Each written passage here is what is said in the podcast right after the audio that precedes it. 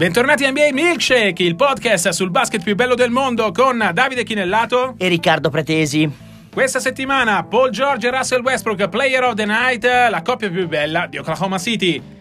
101, io e Riccardo non siamo d'accordo su un tema, stavolta tocca a chi è la squadra più forte dell'Est dopo il mercato. E poi il rumor, Markif Morris, il giocatore più ricercato sul mercato dei buyout perché serve tantissimo ai Lakers. E hot and cold, caldi e freddi della settimana verso lo Star Game. Questo è NBA Milkshake.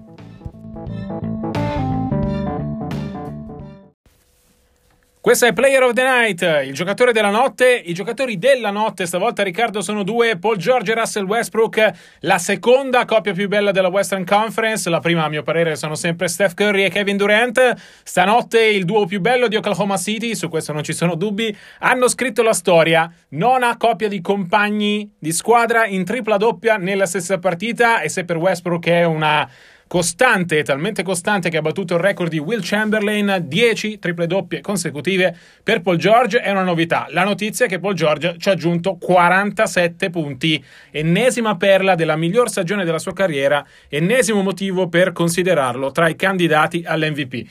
Riccardo, ok sì, grazie a loro due è tra le potenze della Western Conference in questo momento forse la squadra più attrezzata per affrontare i Warriors. Sì, secondo me manca sempre una guardia di livello, una guardia tiratrice di livello. Io continuo a avere enormi perplessità su Ferguson eh, e Diallo è ancora molto mm, acerbo. E Neder non è Nader, anzi non è all'altezza e secondo me hanno preso Barton che stanotte ha giocato e anche giocato bene però insomma per me si sono fatti sfuggire Wesley Matthews che poteva essere secondo me mm, eh, l'elemento per chiudere il cerchio di una squadra che in questo momento come dici tu forse è la seconda forza ovest eh, grazie soprattutto alla coppia mm, non so se più bella del mondo ma sicuramente più bella di Oklahoma City Uh, per me poi George um, è nella top 2 del, del mio MVP. Alla... 2 io ti fermo subito qui, scusa Riccardo.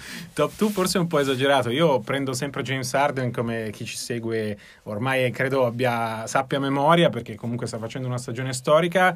E dopo Harden metto Giannis Antetokounmpo che sta trascinando Milwaukee a traguardi mai visti prima e poi, e poi sì, ci metto Paul George, quindi podio, però ecco forse top 2 magari è un passo troppo avanti dove Paul George comunque se continua così può arrivare. E io vedo George e Antetokounmpo davanti a tutti, davanti a Arden e poi vedo una una seconda fila, diciamo così, con eh, Leonard, Jokic e Steph come subito dietro. Quindi diciamo due, due, livelli e secondo me Paul George è assolutamente alla pari di Yannis eh, secondo me non vincerà per il semplice motivo che Oklahoma City è un mercato piccolo e in NBA queste cose si pagano. E, um, su Westbrook, eh, insomma, sapete, io chi ci segue da tempo sono un suo grande stimatore. Stanotte ha tirato di nuovo 5 su 19, però signori, 21 punti, 14 rimbalzi, 11 assist e soprattutto una tripla doppia di media che ormai per la stagione sembra già consolidata, difficilmente non chiuderà per il terzo anno consecutivo con una tripla doppia di media. Uh, dite quello che volete, ma è una, un record che secondo me in questa NBA moderna era difficile anche solo da immaginare solo 5 anni fa e che, di cui diciamo fra 20 anni si parlerà a lungo come eh, di una mosca bianca, di un qualcosa di troppo bello quasi per essere vero. Hai detto, hai detto una cosa molto interessante Riccardo, la, il fatto che Russell Westbrook abbia uh, fatto l'impossibile, facciamo un passo indietro al suo storico 2016-17 quando vinse l'MVP chiudendo in tripla doppia di media, non c'era mai riuscito nessuno se non Oscar Robertson nell'incredibile 1961-62 di cui magari un giorno parleremo perché è stata un'annata clamorosa tra Robertson, Will Chamberlain a 50 punti e 25 rimbalzi di media e Bill Russell che tra l'altro vinse l'MVP. Magari ce lo facciamo raccontare da chi li ha visti esatto. più di noi e meglio di noi. Però ecco, eh, su Westbrook che eh, in tripla doppia di media per il terzo anno consecutivo non è nemmeno tra i tuoi sei migliori MVP e tra i miei, e tra i miei dieci candidati all'MVP, eh, deve far riflettere su quello che questo giocatore ha fatto, vale a dire reso standard la tripla doppia che prima di quel 2016-17 era un traguardo clamoroso, qualcuno eh, per farne una in una carriera festeggia anche. lui ha reso talmente standard la tripla doppia che nemmeno ci stupiamo più se batte un record importante come quello di Will Chamberlain, che nemmeno ci stupiamo tanto da considerarlo candidato MVP se per il terzo anno consecutivo viaggia in tripla doppia di media. Non sto dicendo che Westbrook sia l'MVP, a mio parere non è nemmeno il miglior giocatore di Oklahoma City in questo momento, però va eh, sottolineato il, la serie storica che ha messo insieme, l'ennesima stagione storica che ha messo insieme, va sottolineato come eh, sia il terzo eh, migliore della storia per triple doppie con uno sguardo Oscar Robertson e Magic Johnson. Però ecco, come Westbrook abbia trasformato eh, la tripla doppia in standard, una cosa eccezionale in standard, è una cosa che gli va riconosciuta a prescindere dalla, da quello che si può pensare del giocatore. E gli va riconosciuto per chiudere il segmento che è lui comunque il leader dei Thunder, che è lui il motivo per cui Paul George si è legato a, tu- a lungo termine a una franchigia di un mercato piccolo, quando onestamente le opzioni non gli mancavano.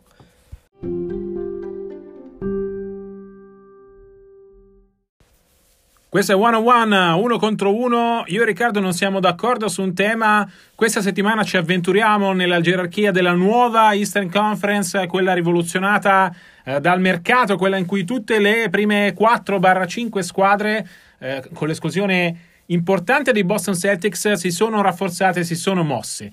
Eh, in questo momento, se guardiamo la classifica, la miglior squadra dell'Est è Milwaukee. Le prime 5 viaggiano in un universo a parte rispetto al resto della conference.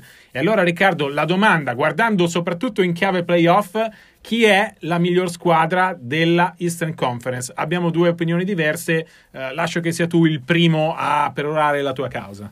Ma eh, guarda, io avevo detto Boston prima della stagione, ho detto Boston più volte durante la stagione insomma, dopo quello che è successo sul filo della, dell'ultima trade deadline, eh, faccio un po' chi scende dal carro, nel senso che credo che ancora dovessi scegliere oggi e sbilanciarmi oggi, direi che la finale di conference sarà Boston contro Philadelphia. Eh, con la premessa che Milwaukee e Toronto sono molto vicine, soprattutto Milwaukee a mio parere, con l'arrivo di Mirotic, ma anche Toronto si è rafforzata con l'arrivo di Gasol.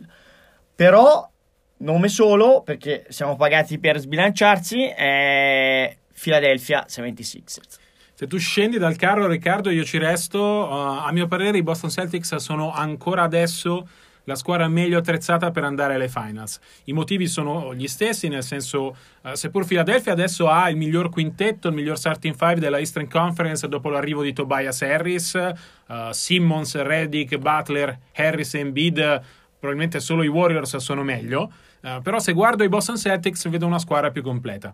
Boston in questo momento ha un enorme problema, un problema di intesa, un problema che è venuto fuori prepotentemente prima uh, con Kyrie Irving, con quelle sue dichiarazioni in cui di fatto accusava i giovani di non sapere che cosa serve per essere una squadra da titolo. Uh, poi, dopo la clamorosa sconfitta contro i Clippers, con le dichiarazioni di Marcus Morris, che ha detto che questa squadra non si diverte più, che quando guarda i Celtics vede un gruppo di individui. Sono problemi gravi, sono problemi importanti che si trascinano da tutta la stagione. Sono problemi che Boston deve risolvere. Boston è probabilmente una delle poche squadre NBA dove prima viene la squadra e poi vengono i giocatori, a differenza di tante altre situazioni dove le star la fanno da padrone. A Boston la fa da padrone il nome Boston Celtics. Uh, partendo da questa premessa, è strano che proprio Boston abbia questo tipo di problemi è evidente che c'è un'incompatibilità di qualche tipo tra uh, Kyrie, i, gli altri veterani e parte del gruppo giovane. Ne stanno risentendo Tatum, Brown in parte, anche se adesso sta un po' venendo fuori. Uh, ne, sta, ne, sta, risentendo tantissimo Terry Rosier. Tutti quelli che erano stati i grandi protagonisti della cavalcata dello scorso anno, quest'anno non sono all'altezza. Se devo guardare la big picture, però, uh, considerando cos'è Boston a livello di organizzazione, considerando Brad Stevens, considerando la forza dell'organico, Uh, nei playoff prendo ancora Boston. Detto che in questo momento i Celtics sono quinti e che quell'incrocio che, di cui tu hai parlato come finale di conference in questo momento succederebbe al primo turno. Con queste premesse la vedo vedo complicato, però ecco, Boston è una squadra che nella seconda parte di stagione può trovare quello che è mancato finora e dimostrare di essere la più forte dell'Est. Assolutamente, su questo sono d'accordo con te, ripeto, Boston eh, secondo me sulla carta è ancora una squadra forse quella da battere, però in realtà poi le squadre non si fanno sulla carta e quando Morris dice che sono un elenco e un gruppo di individualità eh, messa una dietro l'altra e non una squadra e allora siccome siamo a metà febbraio comincio a preoccuparmi, non mi sembrano dichiarazioni da regalo di San Valentino eh, e dichiarazioni d'amore nei confronti di chi gioca di fianco a lui con la maglietta verde. E allora voglio argomentare mia, il mio pick, la mia scelta per eh, Philadelphia. Allora, eh, Harris è un gran bel giocatore. È stato, for- cioè, è stato un giocatore, um, un movimento fo- importante di questa trade deadline. I Clippers avevano bisogno di pensare al domani, ma questo è un giocatore che può spostare tantissimo su entrambi i lati del campo. Tra l'altro, giocatore di qualità, ma che non è necessariamente abituato a fare il primo violino, per cui ci può star bene in un contesto di mosaico nel quale insomma è chiamato a fare il quarto, probabilmente di violino, dietro a Embiid, Butler e Simmons. Uh, però quattro giocatori di questo livello, onestamente, nella stessa squadra, secondo me fanno di figli. Uh, quando saranno, arriveranno i playoff e conteranno le individualità, perché ai playoff contano le stelle, secondo me fanno di figli la squadra da battere. L'altro motivo per cui sono fiducioso è che finalmente la panchina è stata rafforzata. Era una panchina modesta, se non mediocre, diciamoci la verità, a parte il tutto il cuore di TJ McConnell. Ma adesso sono arrivati i rinforzi. Ennis non sarà un fenomeno, ma sicuramente aiuta.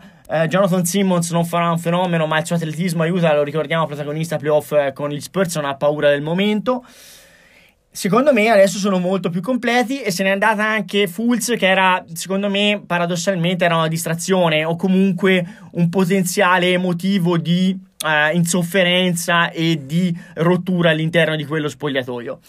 Quello che va detto, a prescindere da quello che succederà, e lo commenteremo poi durante la stagione assieme, è che il processo è finito, definitivamente. Era già finito con l'arrivo di Butler, ma questa è la, è la pietra tombale, l'arrivo di Tobias Harris.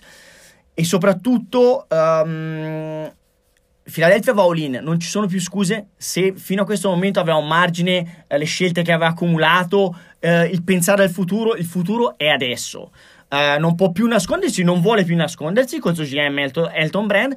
Punta alle finals. Se non sarà final, sarà comunque un fallimento. Perché per come è stata gestita la stagione sarà un, fa- un, fallimento. Perché per Butler e per Harris sono stati dati in cambio a uh, Minnie e poi ai, ai Clippers degli asset importanti. L'altra grande incognita sarà cosa succede alla fine della stagione, a prescindere da come vada, sia Jimmy Butler che Tobias Harris sono free agent Uh, il management ha già spiegato che c'è la volontà da parte e, e la volontà da parte del front office e anche uh, la volontà da parte della proprietà di pagare questi giocatori a lungo termine. Bisogna vedere, per esempio, se un giocatore come Jimmy Butler accetta di fare il terzo violino guardando avanti e se non lo accetta bisogna vedere in base ai risultati che matureranno da qui a fine giugno se la sua scommessa di portarlo via cedendo Covington, Saric, dei giocatori importanti a Minneapolis ha pagato oppure no. Io prendo sempre Boston, ma voglio fare i complimenti comunque a Elton Brand, eh, GM alla prima esperienza dietro una scrivania, il passato da, da, giocatore lo conoscete, non ha avuto paura di rischiare, non ha avuto paura di costruire una squadra importante nel suo primo anno, facendo due trade importanti come quella per Butler eh, a novembre e come quella adesso per Tobias Harris. Eh, detto questo, però, mh, io ho delle perplessità eh, a, a, livello playoff su, su Philadelphia, nel senso, lo scorso anno i Sixers passarono un turno perché avevano eh, l'esperienza di giocatori importanti come, come Bellinelli, come Ilyasova, come lo stesso Redick in squadra. Eh, quest'anno Harris ai playoff, mh, mm, insomma, non è che ha proprio un curriculum degno di Kobe Bryant o di LeBron James. Embiid ha l'esperienza dell'anno scorso, Simmons ha l'esperienza dell'anno scorso, uh, Butler, uh, sì, è quello che ha più esperienza. Però ecco, vanno tutti verificati in chiave playoff. Le individu- individualità per fare bene ci sono. Si tratta di diventare squadra. Non dimentichiamo che prima dell'arrivo di Harris qualche problemino di convivenza tra le tre star c'era e adesso se ne è aggiunta tecnicamente una quarta. Uh, però ecco, nei playoff punto sempre sulla, sull'esperienza di Boston, sul fatto che Kyrie Irving è un giocatore che cresce ad ogni, ad ogni partita, più la partita si fa importante. Eh, detto questo, ci siamo dimenticati delle altre due squadre, quelle che in questo momento sono al primo e al secondo posto, vale a dire Milwaukee e Toronto. E allora ti chiedo, Riccardo, per chiudere il nostro one-on-one, che cosa ti fa dubitare di Milwaukee? E io poi magari mm, spiego perché non ho scommesso sui Raptors. Allora, le mie, perple- le mie perplessità su Philly sono relative solo e soprattutto a Simmons, sia al fatto che possa essere decisivo con la gara in volata senza un tiro in faretra, sia sul fatto che possa essere protagonista con la gara in volata deferendo, cioè lasciando fare a Jimmy Butler sul Tobias Harris che magari eh, quel tiro a differenza sua ce l'hanno. Però uh, Toronto credo che in Gasol abbia una, un upgrade rispetto a quello che poteva essere Valanciunas ma credo che i problemi di spazzatura offensivi a lungo termine sono gli stessi tra Ibaka e, Valanciunas rispetto a Ibaka e Gasol, anche se Gasol è un passatore migliore, può segnare dal perimetro, però è comunque una coesistenza che vedo comunque complicata e difensivamente Gasol, mh, mm, non lo so, facciamo il caso che debba essere accoppiato con Lopez sul perimetro, con Orford, insomma, vederlo muovere i piedi sulla linea a tre punti avversaria in difesa io ho enormi perplessità. E per cui è vero, Leonard è un'acquisizione fondamentale, però insomma i fallimenti del recente passato di Toronto mi tornano in mente e sono come San Tommaso, finché non vedo non credo. A proposito di fallimenti passati, ci sono anche quelli di Milwaukee uh, nei playoff, è una squadra che sta giocando in modo meraviglioso, Budenholzer al primo anno l'ha rivoluzionata, ha imbastito un sistema importante, quasi come quello uh, che aveva imbastito ad Atlanta, che lo ricordo portò uh, fino alla finale di Eastern Conference contro i Cavs di LeBron James. Le perplessità sui Bucks sono anche qui la tenuta dei playoff. È una squadra che campa sul talento straordinario di Antetokounmpo, uh, campa sul tiro da tre, che non è detto che nei playoff entri, ha un'ottima difesa ma ha una serie di giocatori che vanno verificati sul palcoscenico più importante. Manca un pochino di, di, di, star power, perché esatto. alla fine c'è Antetokounmpo che comunque ai playoff eh, non ha ancora mai vinto fondamentalmente eh, e per il resto siamo a incognite. E nei playoff lo star power conta, ce lo dimostra la storia anche del recente passato. L'anno scorso LeBron è andato in finale quasi da solo e contro Boston, che era sicuramente una squadra migliore dei suoi Cleveland Cavaliers.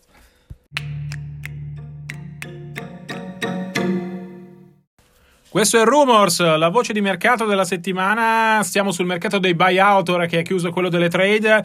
Il nome più caldo è quello di Markeith Morris, eh, lasciato andare da New Orleans perché aveva problemi di salute. Morris ha riferito il suo agente Rich Paul, segnatevi questo nome, magari cercatelo su Google, poi vi spiego perché. Uh, Rich Paul ha riferito che ha superato una visita medica e che è in perfetta salute. Lo vogliono, scrive Yahoo, in tre uh, i Los Angeles Lakers, gli Houston Rockets e i Toronto Raptors. Tra tutte queste eh, squadre, se devo puntare su una Riccardo, punto sui Lakers. Il motivo, Rich Paul, se non l'avete cercato su Google, ve lo dico io adesso, è l'agente di LeBron James.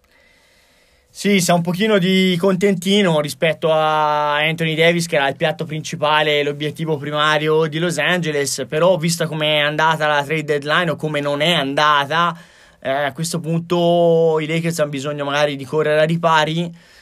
Mi fa un po' ridere che abbiano preso Mike Muscala pensando che in qualche modo potesse essere un upgrade, sai il cielo di chi, ma diciamo che ecco Morris sarebbe comunque un giocatore di livello anche per la sua duttilità, può giocare più posizioni, addirittura forse 3, 4, 5, eh, tutta la, la front line, le posizioni di front line.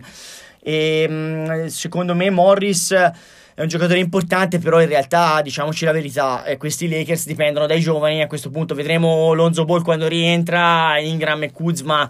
Eh, che approccio avranno da qui alla fine della stagione? I Lakers hanno un calendario molto difficile però paradossalmente poi hanno anche tanti scontri diretti per tornare eh, a, a, a, salire nella Western Conference. I Clippers stanno, sono in picchiata, c'è Sacramento da tenere d'occhio, però insomma secondo me nonostante tante Cassandre l'ottavo posto dei Lakers è ancora molto possibile. Ricordiamoci che squadra hanno uno col numero 23, 23 di cognome fa James e di nome fa LeBron. Il problema per i Lakers, Riccardo, è che uh, l'ottavo posto significa incrocio con i Warriors.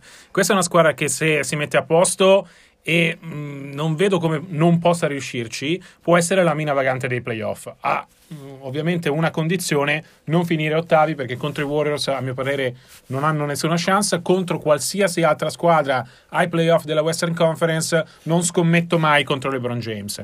Um, Guardiamo un attimo la strategia di Magic post fallimento della trade per Anthony Davis. Ha cercato di rinforzare la squadra, di puntellarla, mettendo una pezza sul grande difetto del roster dei Lakers. Manca, mancavano i tiratori. Ha preso Reggie Bullock che eh, è un giocatore mediocre ma ha una cosa buona, vale a dire eh, tira bene da tre, ha preso Mike Muscala per, uh, per, rinforzare il reparto lunghi perché è un lungo che si sposta bene sul perimetro. Voto meno uno a queste due scelte, grazie.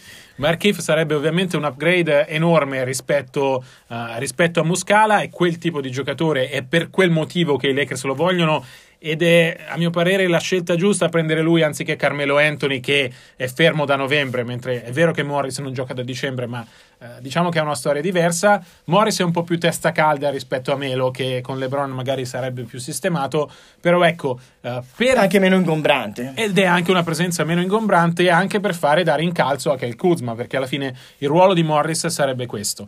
Uh, per questi Lakers i playoff a mio parere sono l'obiettivo minimo, qualsiasi altro risultato è un fallimento enorme. Epocale, diciamo pure epocale e causato anche secondo me da, dalla strategia se vogliamo di Rich Paul o se vogliamo di comunque di LeBron e di Magic perché cambiare eh, il modo di organizzare la franchigia, puntare sui giovani inizialmente, poi improvvisamente andare all in su Davis mettendo tutti i giovani sul piatto, è chiaro che comporta degli effetti collaterali nel momento in cui Davis non arriva a Los Angeles. Chiaro che chi si è sentito non solo messo in discussione ma scaricato non può essere felice.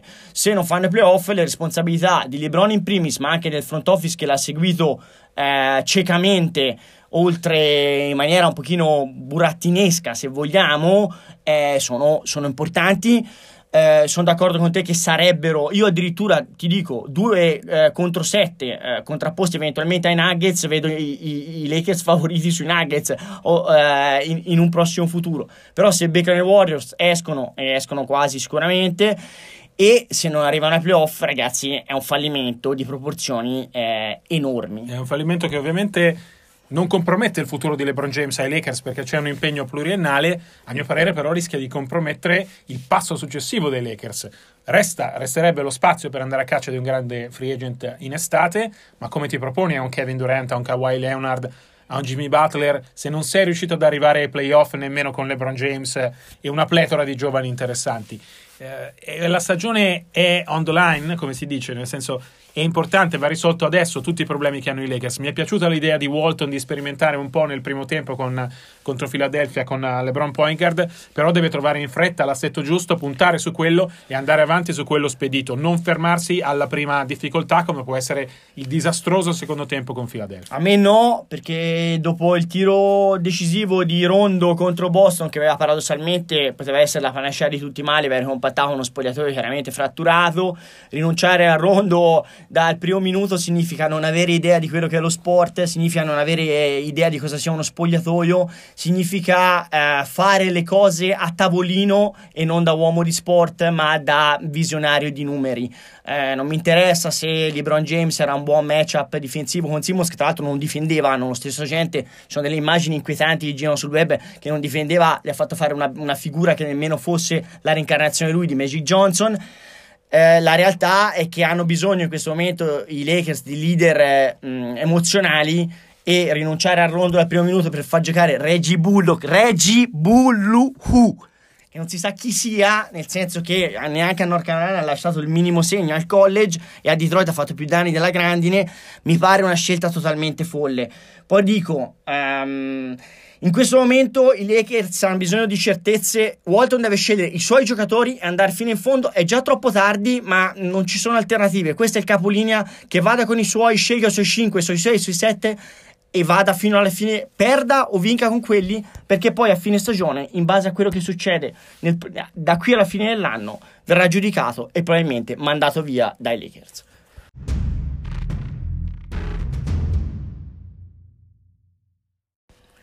Questo è Hot and Cold, i giocatori caldi e freddi. Stavolta la facciamo un po' speciale, Riccardo. Giocatori eh, caldi e freddi guardando allo Star Game. Vi ricordo l'appuntamento di Charlotte di domenica. Team LeBron contro Team Yannis.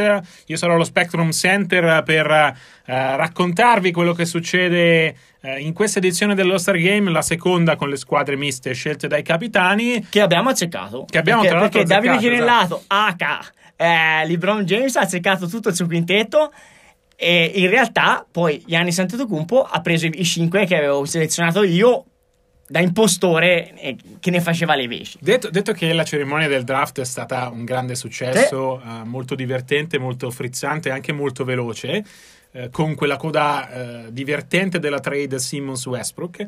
Uh, guardiamo però chi ci arriva meglio a questo Star Game. Ovviamente il nome è uno solo, è quello di James Harden. Se dobbiamo puntare su un giocatore che Uh, ci arriva caldissimo, la serie di partite consecutive oltre quota 30 punti è arrivata a 30 e a una um, gara dall'essere la seconda serie più lunga della storia NBA. Uh, record che appartiene a Will Chamberlain, ovviamente. Uh, a proposito di record, le 65 partite consecutive con almeno 30 punti di Will Chamberlain restano per il momento inarrivabili. Però ecco, Arden in questo momento probabilmente è il giocatore più in forma dell'intera lega, non solo di quelli che vanno allo Star Game. E se c'è un giocatore caldo, quasi gelido, da buon tedesco, ma in questo caso per il rendimento sul campo, è Dirk Nowitzki. Stavo- stanotte eh, nel derby texano i Mavericks e i Rockets si sono sco- incontrati, scontrati, hanno vinto i favoriti, eh, Houston, e una volta di più eh, Dirk eh, però è un piacere vederlo per l'ultima volta allo Star Game, anche se in questa veste diversa da ospite, farà anche ga- la gara da tre punti e sarebbe bellissimo vederlo finire vincente, vincitore, alzare il dito eh, o magari le tre dita al cielo. Eh, veniamo, lui e Wade sono all'ultimo giro le, alla partita delle stelle in una veste diversa. Secondo me è un'ottima idea perché alla fine lo Star Game che io non amo però è, mh, è spettacolo e vedere due grandi campioni e rendere loro omaggio all'ultimo giro di, di, ruota secondo me è molto molto bello. Um... L'unica critica Riccardo che mi sento di fare all'NBA è perché non ci avete pensato prima, nel senso è davvero uno splendido omaggio in questo caso a due fenomeni che uh, Wade di sicuro, Novitsky probabilmente lasceranno a fine stagione, però ecco sarebbe stato bello vedere, vederlo succedere anche in passato in questa, in questa stessa formula, vale a dire extra rispetto ai 12 giocatori che si meritano lo Star Game sul campo, perché diciamocelo, Novischi non si merita lo Star Game sul campo per quello che sta facendo, se lo merita per una carriera fenomenale, 21 stagioni, simbolo di Dallas, eccetera, eccetera. Uh, su Wade, nonostante il voto popolare che l'aveva messo come seconda miglior guardia, vale probabilmente lo stesso discorso, ci sono giocatori e ci sono nello stesso roster uh, che, non, uh, che si meritano lo Star Game più di lui, però ecco, è bello che l'NBA abbia trovato questa formula per omaggiare i suoi grandi grandi. Mi aspetto che non sia l'episodio di una stagione, ma che da qui, avanti, da qui in avanti diventi una piacevole abitudine, perché lo Star Game, come ha detto il Commissioner Silver, è anche una celebrazione dell'NBA e della sua identità. E vedere omaggiati due campioni così, che davvero se lo meritano, sono due giocatori uh, che piacciono a tutti. Non esiste un hater di Novitsky come non esiste un hater di Wade. È bello vederli, uh, vederli prendere parte a questa festa, perché di fatto lo Star Game è una festa. Poi uh, possiamo discutere su quanto sia bella o meno la partita devo dirvi che l'anno scorso con questa formula mista secondo me è stato un passo avanti nella giusta direzione sono curioso di vederli quest'anno. Io continuo a leggermi un bel libro con questi tre giorni, però sono d'accordo che è stato un passo avanti. Però ecco, ehm, vediamo che cosa succederà.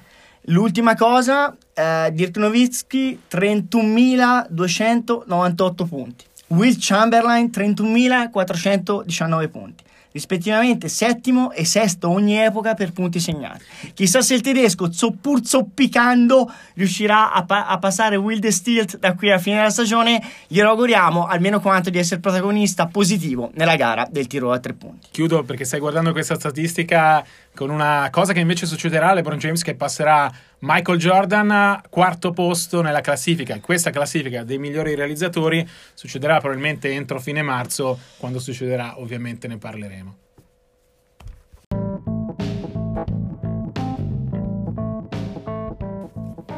Si chiude qui la puntata numero 14 di NBA Milkshake. Uh, vi ricordiamo di tenere d'occhio i nostri account Twitter at di Chinellato, at rpraz75 per tutte le notizie eh, quotidiane. Davide sarà appunto a Charlotte allo Star Game nel fine settimana. Eh, vi diamo appuntamento a martedì prossimo con NBA Milkshake. Ricordatevi che Uh, lo potete vedere, anzi ascoltare su Spreaker. Abbiamo occhio il nuovo logo, carino, un bel milkshake tutto da gustare. E intanto vi diamo appuntamento alla prossima settimana e vi auguriamo buona NBA a tutti.